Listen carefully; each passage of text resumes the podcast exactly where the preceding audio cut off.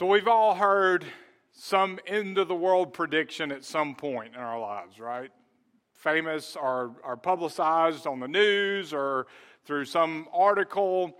Uh, it seems like every year there is someone who's trying to predict when the end of the world will take place. Just a few years ago, a guy by the name, a numerologist named David Meade, predicted that on April the 23rd, 2018, that the world was going to come to an end.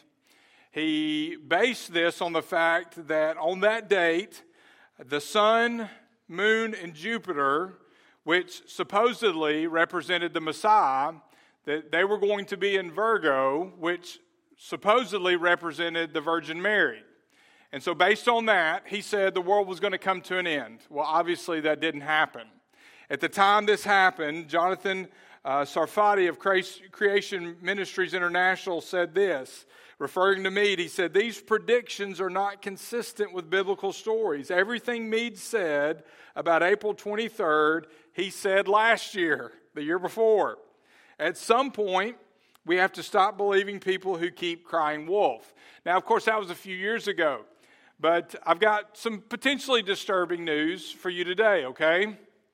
Nostradamus predicted that this year, 2022, that the earth was going to be destroyed by a gigantic asteroid. Okay? Does that bother anybody? Well, it shouldn't because he predicted the same thing for 2021. All right? And that didn't happen. Every year we see somebody or even someone from the past who tries to predict that the world is going to come to an end. Let me just highlight a few of, of the previous end of the world predictions that didn't exactly pan out. The earliest known predict, prediction was by Tychonius in 381 AD. So, I mean, from very soon after the ascension of Christ, uh, this just a few hundred years, people started predicting the end of the world. Then in 500 AD, Hippolytus later predicted the same or he predicted the same thing. Later predictions surrounded the first millennium 1000 AD 1009 AD 1033 AD those were all popular dates and of course didn't happen. In 1997 let's fast forward closer to our time. Arthur Richard Noone predicted in his book Ice the Ultimate Disaster that on May the 5th 2000 the planets would align and cause melting ice to strike the Earth's equator. Didn't happen. We, many of us, were alive to remember the Y2K, right? Everybody thought that all the computers were going to crash, that planes were going to drop out of the sky, that the world was going to come to an end. A lot of people stored up tons of food and, and, and all of these things because they thought, oh, it's going to be Armageddon. And then I remember, and like, like our time zone was the one that counted. I remember being up at midnight. That was when I still stayed up till midnight on New Year's Eve. Um, and the, the clock struck midnight, and we were all like, well, I guess we're okay. It didn't matter that the tro- clock had already struck midnight in New York and on the East Coast, but we were all a little bit nervous because we didn't know what was going to happen. April of 2007, even closer, evangelical leader Pat Robertson set that month and year as the end of the world. Problem is, it's one of several times he's done that, but he keeps trying. So give him credit for endurance, I guess. September of 2008, the Large Hadron Collider fired up, and many people thought that the world's biggest atom smasher would create a black hole that would swallow the Earth, but it didn't happen, thankfully. October of 2015, Chris McMahon, the leader of E Bible Fellowship Group in Philadelphia, warned that a fire would end the world. And when it failed to happen, he seemed shocked. I guess so, if he really believed it. There are all sorts of theories, and we laugh and we giggle, but people try to predict the world, uh, the end of the world. And it's been going on since as far back as 300 uh, AD. Um, you know, it's, it's, it's impossible for man to predict the world. And I've I had somebody say to me, and I don't know if this is necessarily uh, appropriate, but I, I, just believe God has a sense of humor, and if somebody actually guessed that He would change the date, you know. Um, no one knows except God the Father. He's the only one that knows. And so we should have a proper view of the end times, which is what this series is about. Let me give you two ways to look at the end times, okay? Let me use this, I want to use this can of, forgot what it is, black beans, okay? And any canned good, when you look on the back, you're going to see nutrition facts, right? Now, there are two ways that a lot of people view this. Some people completely ignore it, all right? If I'm honest, I'm probably in that camp. Some people don't pay any attention to it at all. Some people are completely obsessed with it, right? They're completely obsessed with nutrition facts. What's the best approach to a healthy diet, to achieve a healthy diet? Moderation, balance, right? The best diet and exercise specialists, fitness specialists are going to tell you that the best way to be in shape is to exercise and to have a balanced, healthy diet. Balance is the right approach. And it's the same when we're talking about the end times. Some people are, are ignored altogether. They don't want to think about it. They don't want to talk about it. And some people are completely obsessed with it to the point to where they end up making predictions that fail and mislead a lot of people who believe those predictions. So we need to have a proper, balanced, biblical approach to the end times. Specifically, today we'll be talking about the rapture. When Jesus will return to take his church home to be with him. We need to have a proper perspective, and that's why in this, we're in this series. And our theme is end times. We need to be encouraged and live with expectation. That's what God wants. What, what He's shown us in His Word about the end times is not to cause us to live in fear. It's not to cause us uh, to run away from it. It's not to cause us to be obsessed with it. It's to encourage us that He is going to return and to motivate us to live with expectation while we wait. God has given us the information that we need to be prepared for Christ's return and to live faithfully as we wait. Now, today we're going to be in 1 Thessalonians chapter 4. You can go ahead and turn in there in your Bibles. Turn to there in your Bibles if you have them. Questions had risen in the church, the early church. Many of them, when they, when they were thinking about, talking about the return of Christ, they feared that their family members and friends who were believers that had already died, they feared they were going to miss out on the return to Christ. And it caused them to mourn like those who have no hope. And so, in response to this, Paul writes this letter. Inspired by the Holy Spirit, he writes this section of his letter to encourage them and to give them the truth about the return of Christ. So we'll read verses 13 through 18 of 1 Thessalonians chapter 4 together, beginning in verse 13.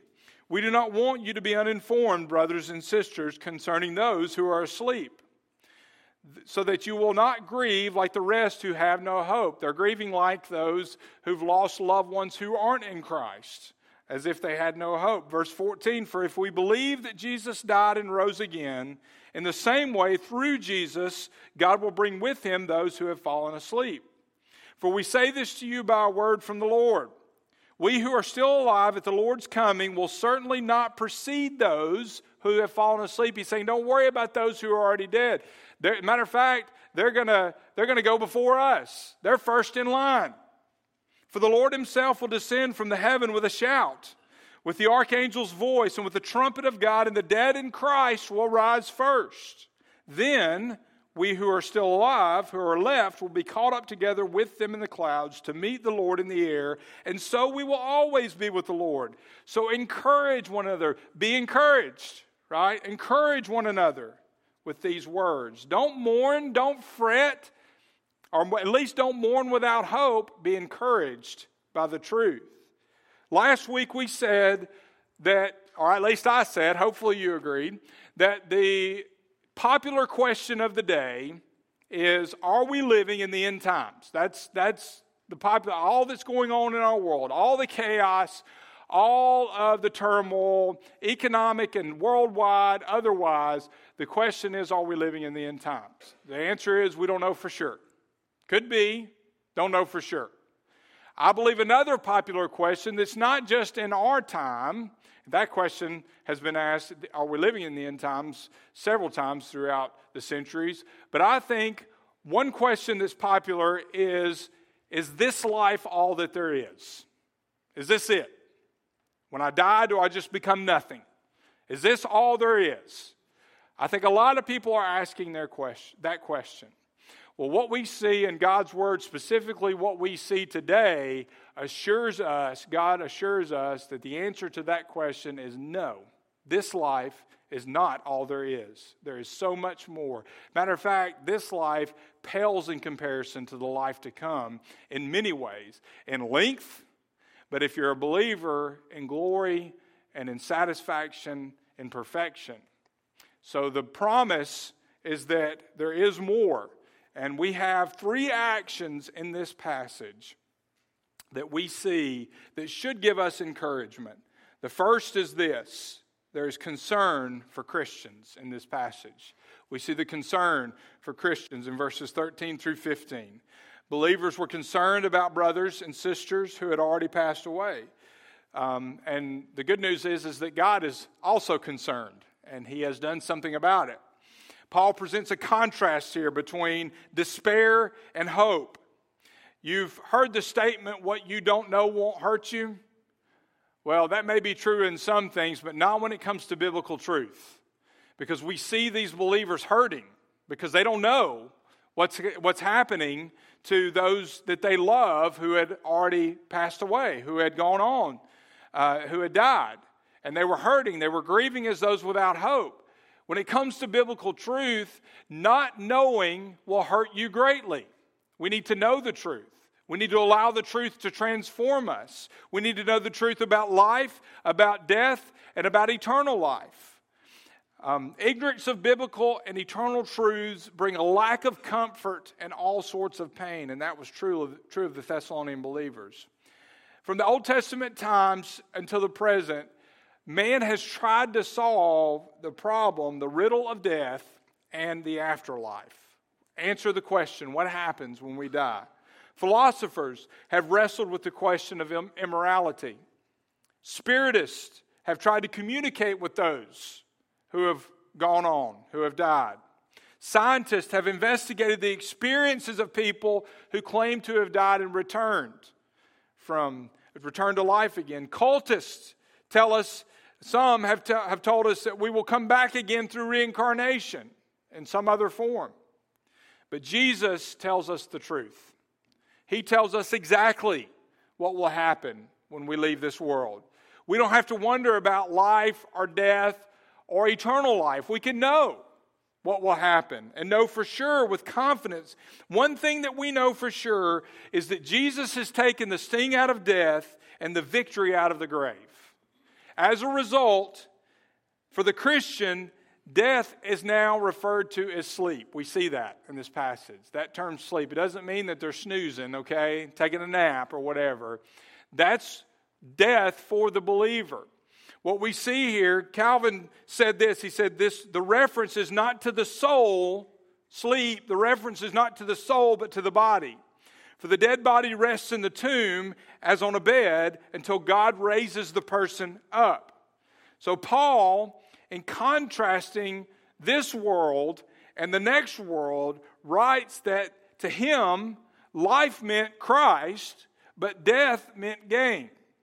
All right, first uh, Philippians 1:21 he says for me to live is Christ and to die is gain. So so let's just break down what Paul is saying here in 1 Thessalonians chapter 4 verse 14 specifically. All right? He uses the word believe in verse 14.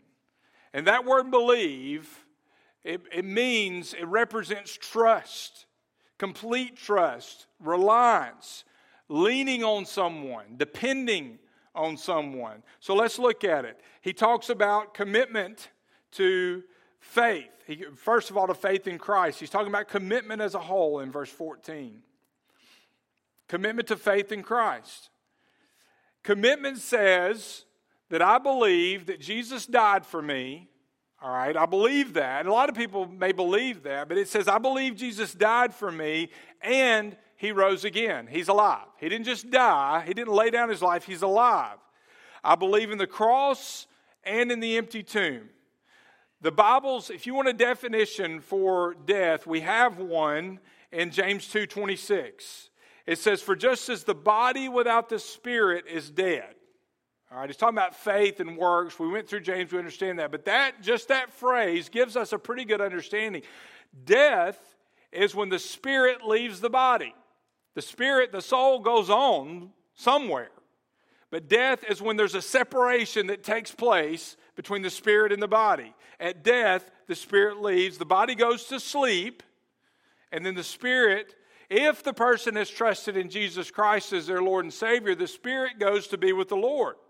We see the, the promise in Romans 10 9 if you confess with your mouth that Jesus is Lord and believe in your heart that God raised him from the dead, you will be saved.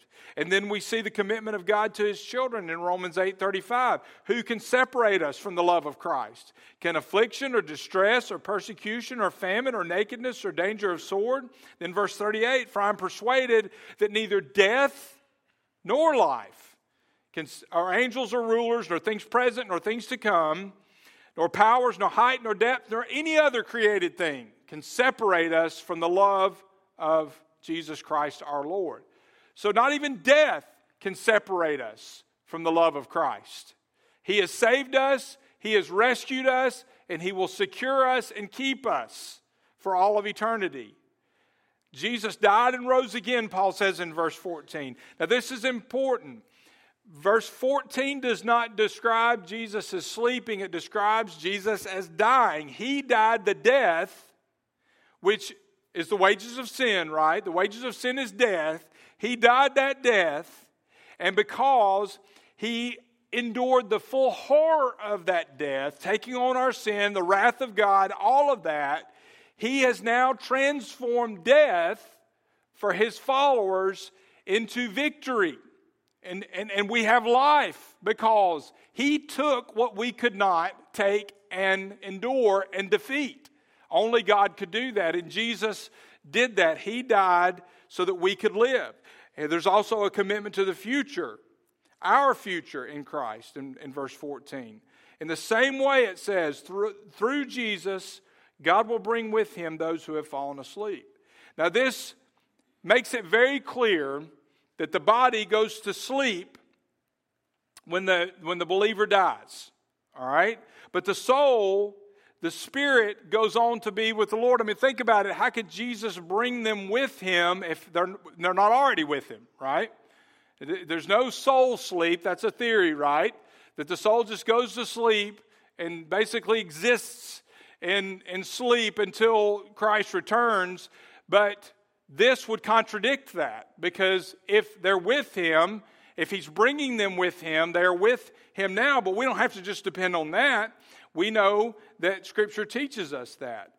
Um, we know that 2 Corinthians 5 8, we are confident. We would prefer to be away from the body because to be away from the body is to be at home from the Lord, absent from the body, present with the Lord. There's a Christian inscription in the catacombs that reads Alexander is not dead, but he lives above the stars. His body and his body rests in the tomb. And that's for us. We live, when the, when the Christian leaves the body, when death takes place, the soul goes to be with the Lord. The body goes to sleep. Great truth in verse 14 God will bring with him. He promises never to leave us nor forsake us, right? Jesus promised that. And this even further emphasizes that truth and the, the, the, dependability of what God said, what Jesus says there. Right now, He lives in my life. He lives in me, through me, as a believer. For all believers, the Holy Spirit lives in us and through us. At death, He will walk with me through death, through that greatest valley of the shadow of death. And then in heaven, I will be with him. Now, if I go before the rapture takes place, when the rapture happens, I'm coming with him, right? To be reunited with those who are still alive and who are in Christ. And all of this is climaxed with confidence. Verse 15, the word of the Lord. Paul's confidence rested on the authority of Jesus. In 2 Timothy 1:10 Paul says this has now been made evident through the appearing of our savior Jesus Christ who has abolished death and has brought life and immortality to light through the gospel. God's revelation is based on the historic fact of Christ's resurrection. He's alive and he's promised to return from, for us. And there's never been a promise that God made that he has not kept. We can be confident that he will return. This leads us to the second action we see in this passage, and that's the actual coming of Christ. And that should provide us with encouragement. The coming of Christ. Paul talks about the return. Verse 16 the Lord himself will descend from heaven. After his ascension in Acts 1, the disciples are standing around. Two white robed men appear to the disciples and they say this in verse 11 Men of Galilee, why do you stand looking up to heaven? This same Jesus who has been taken from you into heaven will come in the same way that you have seen him going into heaven. Jesus Christ is coming back again. Now, there are three unique sounds that we see in verse 16. We see the Lord shout, we see the sound of the trumpet, and then we see the voice of the archangel. Now, the Lord's shout is a shout of command. It, makes, it should make us think of Jesus at the tomb of Lazarus, right? And at the Lord's shout, the one who was dead came back to life. John 11 43. After he said this, he shouted with a loud voice, Lazarus, come out. And what happened? Lazarus came out. The Lord shouted, the dead were raised. The same thing is going to happen when Jesus returns. There will be a shout, and the dead in Christ will rise first. And then we read in John 5 28, do not be amazed at this, because a time is coming when all who are in the graves will hear his voice. Then we see the sound of the trumpet. Now, the sounds of a trumpet were used in Israel to gather people for a journey. In the Roman Empire, they were used to announce a great person. The voice of the archangel. When, of course, when the trumpets sound here, there's no greater person to be announced. And that's what's happening here. And to gather all of those who are dead in Christ for a journey. The voice of the archangel reminds us that the angelic host will share the victory shout when Jesus comes. The coming of Christ involves the resurrection, verse 16 again. When Jesus returns in the air, he's going to call to himself only those who are saved through faith in him. And this is called the first resurrection or the resurrection of life. At the end of time, just before God ushers in the new heaven and the new earth, there's going to be another resurrection, the second resurrection, and that's the resurrection to judgment. What we're talking about here is the first resurrection the rapture of the church. And when he returns, he will bring the soul with him and he will, re, he will reunite the body in glory and, and with the soul, and we will be one with him forever in glory. Now, you, you may ask the question okay, what if somebody was cremated? What if their body was not whole? We're talking about a recreation, a resurrected body. All right? So if God can create the body from dust, don't you think He can recreate a much better body for eternity? So it doesn't matter what happens to this body. All of us, in some way, our bodies are going to deteriorate before we leave this world. And I, for one, am thankful that I'm going to receive a perfect vessel to live in in all of eternity, right? I mean, the older you get, the more you realize just how flawed, how affected your body is by sin. And so it doesn't matter the condition of your body in this life. You are, yes, the bodies will be raised, but they will be resurrection bodies. They will be new. They will be perfect. They will be complete. We see Jesus returning. He descends from heaven. He awakens the bodies of those who have fallen asleep in him. In Song of Solomon 2:10, it says, my beloved spoke and said to me, Rise up, my love, my fair one, and come away. That's what he's doing. We will rise up and go away with him. The soul that he brings, the body that's resurrected, will be reunited for all of eternity. And then we see the catching away of the church. When Jesus comes again, we will experience the catching away of the church. In verse 17, We see the rapture. That word rapture, you're not going to see that in this passage. You're not going to see the word rapture. But that's what the word means. It means to be caught up. Verse 17, we do see that phrase, right? To be caught up. There are various meanings of the Greek word that's translated caught up. Let's look at a few of them, all right? One means to catch away speedily. And that's what this is going to be quick, all right? In the twinkling of an eye, it's going to happen fast. It's going to be sudden and it's going to be fast. We see this use in Acts 8:39, the same use of this word when they came up out of the water. This is when Philip is, is uh, sharing the gospel with the Ethiopian, the Ethiopian saved. They go down into the water to be baptized, and then when they come up out of the water, the Spirit of the Lord suddenly took Philip away. Same word, to be caught up quickly. The Spirit took Philip away, and the eunuch did not see him again, but went on his way rejoicing. Philip was caught away. When Christ returns, we who are alive are going to be caught away quickly. It's going to be sudden, it's going to be quick, in the twinkling of an eye. So, the application, the motivation, I guess the encouragement for us is that we should live each day in expectation. We don't know when it's going to happen, but we do know it's going to happen suddenly. It's going to be fast. There's another meaning here. Another meaning of this word to be caught up is to seize by force. There's no greater power than the power of Christ, right? He's defeated death, and we will travel through Satan's domain death. I mean, he is the prince of this world, power of the air. We'll travel through that, but by the power of Christ and what he's already done for us on the cross and through his resurrection, he will take us. It also means to claim for one's own self. Now, think about that. This is viewing the rapture from Jesus' point of view. He's coming to claim what belongs to him, to take us home, his church, his bride, to be with him.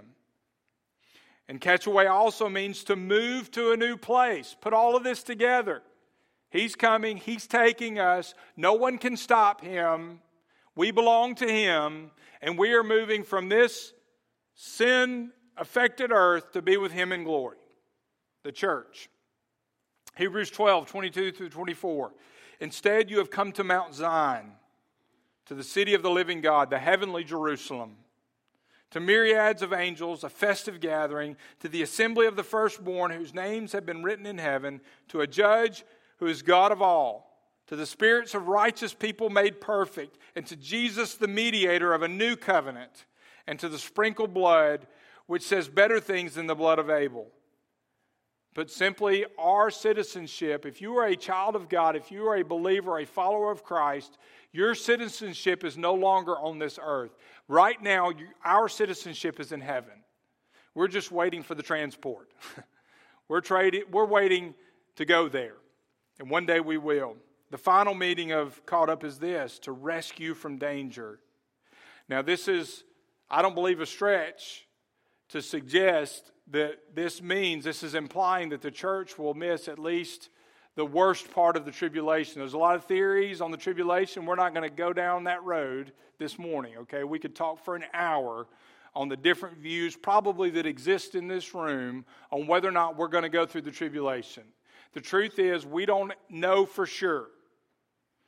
And the more I study it, the more my view kind of becomes fine tuned, and it's different now than it was 20 years ago.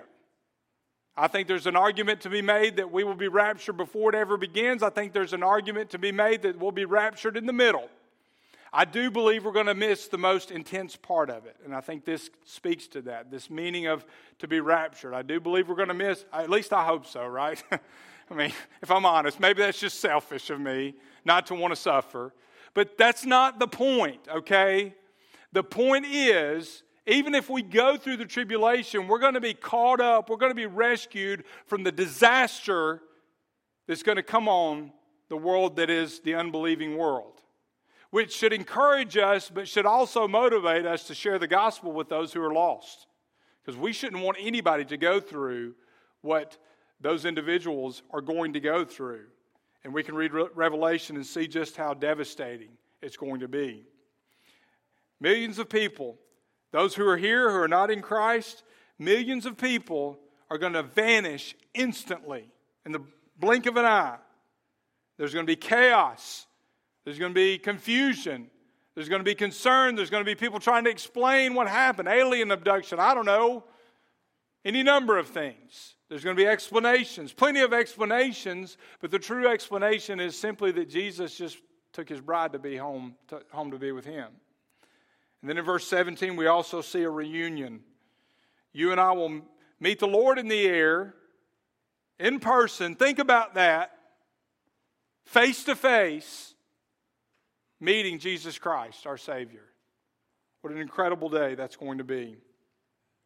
The Greek word that's translated meet carries the idea of meeting a royal person or an important person. Appropriate, right?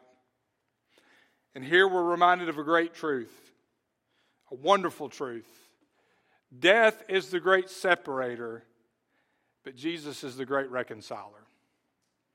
He's able to reconcile us to himself through his death, his burial, his resurrection. If we turn to him in faith, we will be reconciled to him. We'll meet Jesus, but there's going to be another part of that reunion. We're going to meet those who have gone on before us, who are also in Christ. Some of you are here today missing someone that you love dearly, grieving someone that you love dearly. And if they are in Christ, one day you will be reunited with that person. Doesn't take the pain away today, doesn't take the grief away today, but there's hope. And that's what Paul, remember the context here. These people are grieving as though they will not see those individuals who have gone on to be with the Lord again. And Paul's saying, No, let me tell you what's going to happen. There's going to be a reunion like no one has ever seen in this world a reunion with your Creator and a reunion with those who have fallen asleep. Together with them, we will be. In Jesus' earthly ministry, he performed a lot of reunited with broke, reuniting with broken families, right? In Luke 7:15, Jesus raised the widow's son from the dead. He delivered him to his mother. And one day when Jesus returns, he's going to be with us and he's going to reunite us with our family and friends who have died in the Lord. Here's the question. We've got new bodies, right? In the resurrection. Are we going to recognize each other? Because we're not going to look like this. Are we going to recognize each other? Well, of course we will. And one of the ways we know that is the transfiguration. Think about that for a moment, okay? Matthew 17, verses 1 through 5. After six days, Jesus took Peter, James, and his brother John and led them up on a high mountain by themselves. He was transfigured in front of them, and his face shone like the sun. His clothes became as white as the light. Suddenly, Moses and Elijah appeared to them, taking with him uh, talking with them rather. Then Peter said to Jesus, Lord, it's good for us to be here. If you want, I will set up, now pay attention to this, I will set up three shelters here, Peter said. No one's told him who's with Jesus. He said, I'll set up one for Moses and one for Elijah. And while he was still speaking, suddenly a bright cloud covered them, and a voice from the cloud said, This is my beloved Son with whom I'm well pleased. Listen to him. This is before the resurrection, right? This is before all the things we're talking about, yet that Peter recognized Moses and Elijah. Had Peter ever met Moses and Elijah? No. Yet he recognized them. So, in some way, they were re- recognizable. They knew, Peter, James, and John knew who they were. We don't have to worry about whether or not we recognize each other. We're going to recognize each other. If for no other reason, we're all members of the same family, right? Believers will know each other in glory, including believers we have never met. It's going to be one big, giant family reunion. And so, how do we prepare? All right, where does the rubber meet the road here? We're still here. Jesus hasn't come back yet. We're waiting. We want to be encouraged. We want to live with expectation. We don't want to be obsessed to the point to where we're ineffective or we're arguing over dates and times and all that other stuff. We want to live the way God wants us to live while we wait. So how do we live showing that we're prepared? One is that we are to be looking for his appearing. Titus 2:13 says, "Looking for the blessed hope and the appearing of, of the glory of our great God and Savior Jesus Christ." One mark of a true Christian is that he's eagerly looking for the coming of Christ, not sitting on a mountaintop somewhere waiting, but living constantly with that perspective, with an eternal perspective. We are to be loving his appearing. 1 Timothy 4 8. There's reserved for me, Paul says, the crown of righteousness, which the Lord, the righteous judge, will give me on that day, and not only to me, but to all those who have loved his appearing. So, what does this mean? Looking and loving, longing for the appearance of Christ. Does it mean obsessed? No. It means that we live in a way that shows we are expecting Him to return at any moment. That we make sure we're prepared. And if we don't know when that's going to happen, the only way you know you'll be prepared is to live faithfully each and every day, to obey what God has told you to do. Some of you may be at a point in your life where you're wondering what God wants you to do next. You don't know what the next step is. Well, there are some things that you know, we all know we should be doing today, right? We should love the Lord with everything that we have. We should serve Him faithfully. We should spend time in His Word daily. We should pray without ceasing, continually. We should share the gospel with those who need to know Christ. There's plenty to keep us busy while we wait. There are specific tasks that He gives us, ministries that He gives each of us that are unique, ministries that He gives the church to, to accomplish in our Jerusalem and beyond. The Great Commission is not yet complete. That's why He hasn't returned yet. There are still people who need to know Christ. There are, there are things that we do, we should be doing. Living in obedience each and every day is how we live prepared. It's how we live with expectation, waiting, looking, loving, longing for the return of Christ. Robert McMurray M'Cheyne said this. He was a godly Presbyterian preacher. He used to ask people, this was, he would just, I guess, randomly ask folks this question. He'd say, Do you think that Jesus is going to return today? And most people would say, No, I don't think so. Some maybe said yes, but most people would say no. And here was his answer He would say, Then, my friend, you had better be ready, for he is coming at such an hour as you think not. so if you think he's not coming today, he might, because nobody knows. And there's a reason we don't know. We are humans. By nature, we are procrastinators. we want what we want now, and if we knew, we would wait till the 11th hour and, and get ready. We would waste all of the time that God gives us to do what He wants us to do, to serve Him, to glorify Him, to spread the gospel. We would wait as long as we possibly could and then rush to get ready. And what a waste that would be. We should be encouraged and we should live with expectation because we know He is coming. The rapture is going to be an incredible event. How do you know that you're prepared? Have you ever played with a magnet? I like playing with magnets, they're fun. All right, I've got a magnet. It's small, but this sucker's powerful, okay? Check it out. I mean, this is just a metal bar. It's actually a part of a bracket that I found. Told you it was powerful. That I found, I think we found it when we were moving Mandy's parents. I don't even know what it's a bracket. It's like a hanging bracket for something. I have no idea, but I know it's magnetic. Metal, a magnet attracts metal, right?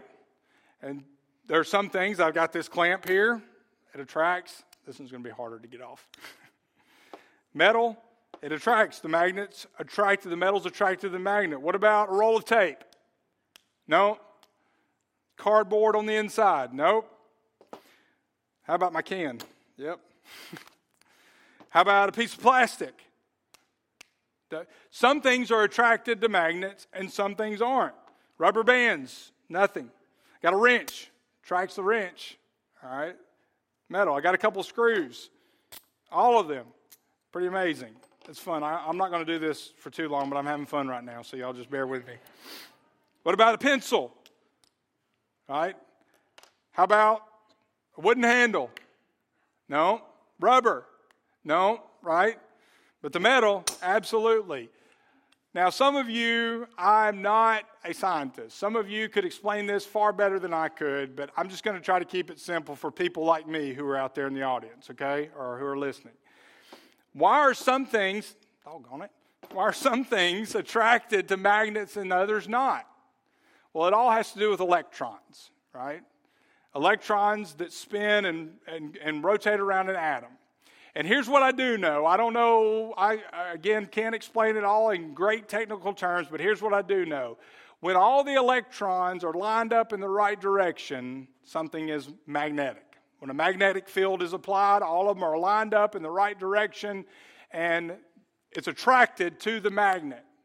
Some things are attracted, metal is attracted because of the electrons inside of it that are lined up in the right direction. Wood is not. There are some things like this, it looks like metal, sounds like metal, but yet there's no attraction. Right? Some things just aren't. There are some people who look like Christians, who act like Christians, would even say they are Christian, but everything on the inside is not lined up. They haven't truly accepted Christ as their Lord and Savior. But here's what's going to happen when the rapture comes only those things that are attracted to Jesus are going to be caught up. It depends on what's on the inside. Just like those electrons. I can't see them. I know they're in here. I know they're, they're in matter, but I, I can't see them. You and I can't see them except under a microscope, maybe. And, you know, but that we know they're there because of what happens, what I'm showing you. Jesus Christ, when we become believers, places something, someone inside of us. I can't see it, you can't see it, but we know it's there. It's the Holy Spirit. His presence in our lives. We see displays of it in people serving and people's working and all of these things. We see His work, but we can't see the Spirit of God. We can hear Him, we can feel Him, but we can't see him, but we know he's there. And only those people who have the Holy Spirit of God in them will be caught up. There is within us the spirit that longs for Jesus, that is attracted to our Savior. And one day, when he returns, we will be attracted and be reunited with him. We'll be called up together to be with him. Now, I want to finish with this. The question is Are you prepared? Will you be caught up when Jesus returns? Fanny Crosby wrote the hymn To God Be the Glory, and it says this, or part of it says this Great things he has taught us, great things he hath done, and great our rejoicing through Jesus the Son. Now listen to this, but pure and higher and greater will be our rapture, our transport, when Jesus we see. For the believer, that's what we have to look forward to. For those who are in Christ, one day he's going to return. Those who are dead, those who are alive will be caught up together with him. A great reunion with our Savior, a great reunion with those who are in Christ who have gone on before us. You don't want to miss that reunion. If you're here today and you don't know Jesus as your Lord and Savior, then you don't have it within you what will attract you to Jesus. But you can. He died for your sins just like He died for my sins. He offers you salvation just like He offered it to me at the age of seven. And thankfully, praise God, I turned to Him in repentance. You can turn to Him today if you don't know Him. You can cry out to Him wherever you are in this building, at home, wherever you are. You can cry out to Him, whatever your situation. Doesn't matter how bad you've been, the things that you've done, or the things that's been done to you. God can save you and set you free from sin and give you hope and assurance and encouragement in this life and the assurance of knowing that one day you will go to be with Him. But He will not force it on you. He will not make you choose him. He will let you choose him, but he will not force you. So, will you accept him today if you haven't? The offer is for all who would turn to him in repentance. And who knows, maybe there's just a few more people that He's waiting on to accept Him, and then He will come. Those clouds will part. We will hear that shout. We will hear that trumpet. We'll hear the archangel, the voices, and we'll be with Him for all of eternity. Let's pray together. Father, thank you for what you've given us through your Son, Jesus Christ. Jesus, thank you for giving your life, for paying the price for our sins, dying the death that we deserved, and defeating death and being raised from the dead so that we can have victory that you've accomplished over death. And we can have the promise of knowing that one day you will return to, be, to, to take us to be with you. That one day we will be reunited with you. That one day we will be reunited with those who have gone on before us. We can have hope in this life beyond the temporary, the difficulties, the trials. Yes, there's joy and there's happiness in life, but there are trials and tribulations as well. But we can live with hope and with joy because we know that this life is not all that there is. For the believer, it's just the beginning of life eternal in glory with you. But even for the unbeliever, Father, we know that when our soul is separated from our body, that soul is going to go on somewhere. And for those who are not in Christ, that soul will go on separated from you in hell. It sounds cruel, it sounds callous, but it's just the truth as is spelled out in your word. And we don't want that to happen. I don't want that to happen. And I know you don't. So if there's anyone in this room or watching from wherever they are online who's not accepted that free gift of salvation, Holy Spirit, just bring them under conviction. Draw them to yourself. Show them their need for you. Father, I pray that they would cry out to you for forgiveness of sin that you offer, for salvation that only you can offer. Lord, save them, set them free. For those of us who are alive, may we live in anticipation. May we live longing and looking for your appearance, being faithful, running the race to not only finish but to win. God, thank you. Give us strength from day to day as we wait, as we look, as we long. For it's in Jesus' name that we do pray. Amen. Would you stand for our time of decision?